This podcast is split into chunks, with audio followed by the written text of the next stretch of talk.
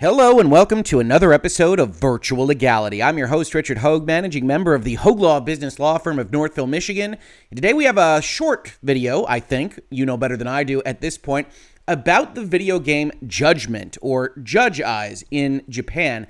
And if you aren't familiar, Judgment is a kind of spin off series from the Yakuza series, very popular. Many, many, many entries in that series. And this spin off is, as you might be able to tell from the logo on your screen, about a lawyer. You can see uh, the blind justice holding up the scales uh, there in the middle of the U and the D. Uh, but this particular game is interesting because it features the likeness of a real person, a person by the name of, I believe it's Takuya Kimura. And he's very famous, very popular in Japan, apparently. I didn't recognize him, uh, as I suspect a lot of people that play it uh, here in the West don't recognize him either, but he was brought onto this project specifically because he is popular and famous. But as VGC reports this morning, uh, based on a report from Japan, Lost Judgment, which is the sequel to Judgment that's coming out this fall, may be the last in the series due to actor image rights, it's claimed. A Japanese report suggests that actor Takuya Kimura's agency is blocking potential PC versions. Japanese showbiz news site Nikkan Taishu claims that sources tell it Kimura's talent agency, Johnny and Associates, have been blocking PC versions of games in the Judgment series because they don't want Kimura to appear in PC games. PC games specifically. And they say, while it's not entirely clear why this is, the site suggests that because Johnny and Associates has strict control over the likeness rights of its talent and the use of their image online, is still limited to a few. The agency may be treating PC games differently because home computers have direct access to the internet. The report claims that Sega has been trying to bring Judgment and Lost Judgment to Steam, but because the agency is blocking this from happening, it may draw a line under the series after Lost Judgment. Now, if we go and we look at this particular site, we have to translate it, of course, from the Japanese. So we're already taking it with a grain of salt because it's rumors. We're taking it further with a grain of salt because it's translated. And then probably a third grain of salt because just looking at the way this particular site is set up, it does appear to be a kind of gossip rag column uh, about entertainers. So we have to look at this, and then we get the quotes that say things like we saw in the VGC article.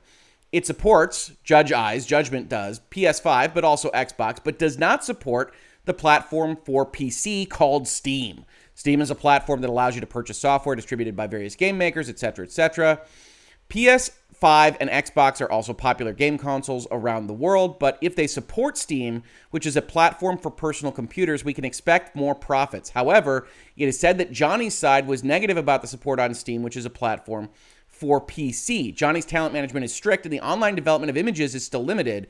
Was it a problem that it was a platform for personal computers that were directly connected to the internet, not software for game consoles? So, breaking this down a little bit, one, I really enjoy Judgment. It's about a lawyer who finds himself on the wrong side of the law and then winds up kicking people with skateboards around a neighborhood in Tokyo, which is really a good reflection of the legal career path, should you choose to follow it. But I don't think that the actual issue here is just connectivity to the internet. That doesn't make a ton of sense because the PlayStation 5, the Xbox, the PlayStation 4, where Judgment originally appeared on, were all connected to the internet. What seems to be more of an issue to me is the use and the ability of people to do things to a likeness that appears in a video game on PC. Now, it's not limited to PC. We've seen this before. In fact, we saw this with respect to Ellen Page and Beyond Two Souls. If you don't know that game, that's a Quantic Dream game like Detroit, a narrative game where you walk around, and Ellen Page is one of the actresses that appears in this particular game, and she appears in a shower scene because in a Quantic Dream game, there has to be a shower scene. And you know I'm right about this, especially if you've played Heavy Rain. And yet she didn't want to do a nude scene. She didn't want to do anything in a shower. So what they wound up doing, apparently at Quantic Dream, was taking her head and, and putting it on a specifically digitally made body for purposes of that scene. And she wound up looking to see whether she could sue either Quantic Dream or Sony about that. And that all came out when the Sony emails got leaked to everybody uh, around the internet. And we don't know that it went anywhere, whether it went to a settlement or anything else, because the email string ends uh, abruptly Uh, but you can check out this story on Business Insider if you're so interested. The point is that you can still get into issues on console and you can still have pictures and things sent around when you've got a debug unit for a PlayStation. And that can create a legal problem for you because it's a likeness that you never contracted for. Uh, and it's very much a part of any kind of contract that you're going to have with a celebrity when you're making a video game about what you can use and how. Now, that's the developer themselves, and that creates a good avenue for a lawsuit. The problem that you have on PC is not so much that you can send pictures around. You can send pictures around from a debugged PlayStation 3.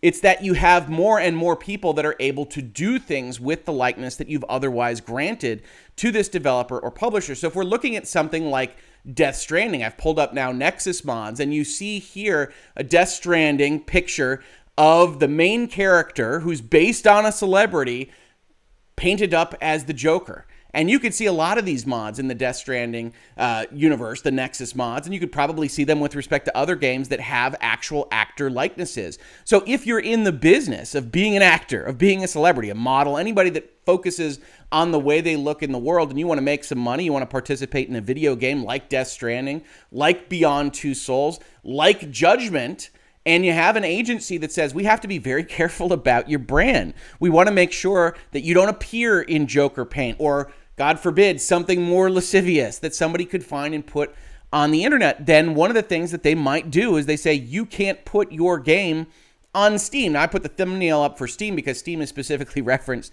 in the Japanese article, but I don't view it as a Steam or Valve problem. I view it as a PC quote unquote problem. For every bit of flexibility that you get when you're on the PC for being able to change things, for being able to put potentially this character in another context, to put Thomas the Train Engine hunting him down in Resident Evil or whatever it might be, then that flexibility gives you a great deal of uh, utility, but it creates problems or potential caution points for the actor and the agency. Now, what's interesting about this particular article is you get to the end and it says, actually, Mr. Komura says he likes the games a lot and he is doing a lot of work on Judge Eyes where he plays the leading role and he wants to continue working on it. He strongly wanted to continue the series, it seems, but he said he was quite disappointed when he heard that he might not be able to do that. That his agency is coming in and saying, well, this is a potential bad thing. We don't want it on PC. It's possible that he might be able to overrule it. It depends on what the contract actually says that he has entered into, but he likes doing these video games. They're popular, they're fun.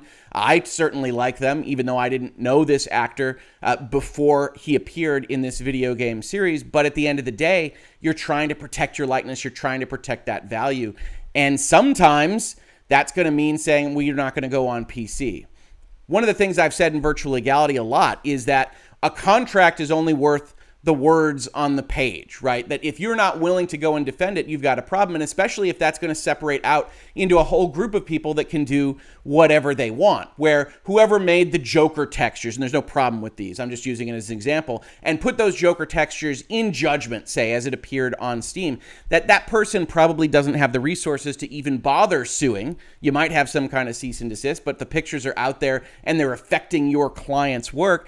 And once that spreads out to everybody, you don't even have the protection that you might have negotiated in the contract, right? You might negotiate and say, okay, we're going to allow this. We're going to tell the publisher you can't use our actor's likeness for anything else. The publisher is going to tell Steam. Everybody's going to agree to everything. And yet, once something is online, once something is available that you can actually debug and look at the code on your PC, you're going to have people that are very smart, that are able to crack these things, that are able to put mods up for things that aren't otherwise mod supported, and you can get concerned about that.